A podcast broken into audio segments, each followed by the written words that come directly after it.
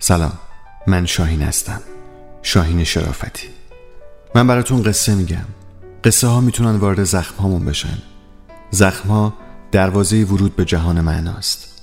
قصه تراپی بشنویم.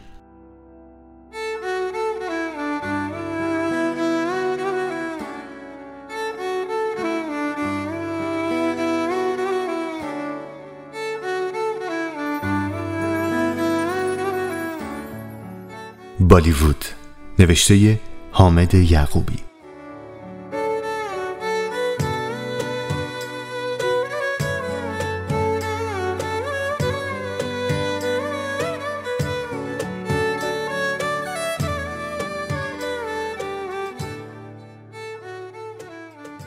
وقتی حافظ در شیراز گفت مقام عیش میسر نمی شود بیرنج هنوز هالیوود و کمپانی پاراموند پیکچرز و برادران وارنر و دیزنی ساخته نشده بودند و کارگردان هندی هم فیلم نمی ساختن. تا با آدم تضمین بدن کسی می تواند با بوسه ای عاشقان از مرگ رهایی یابد. در دنیای واقعی هیچ کدو تنبلی به کالسکه طلایی تبدیل نمی شد. هیچ نگاهی رنگ و بوی مجنون به چهره لیلی را نداشت. ژان والجان برای نجات کوزت به آب آتش نمی‌زد و کفش نقره‌ای به پای سیندرلا تنگ بود.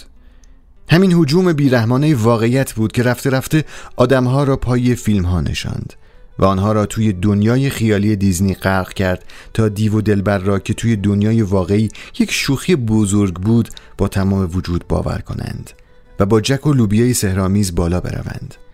همین حجوم بیرحمانه واقعیت پدرم را که اتفاقا یک مرد بسیار جدی است وادار کرد به فیلم های هندی پناه ببرد و دست کم برای چند ساعت محو آدمهایی شود که راحت و با یک نگاه عاشق می شوند همه ما با تمام جدیتمان با تمام علاقه که به سینمای بونوئل و برگمان داریم گاهی به رویاهای شیرین سینمایی پناه برده ایم.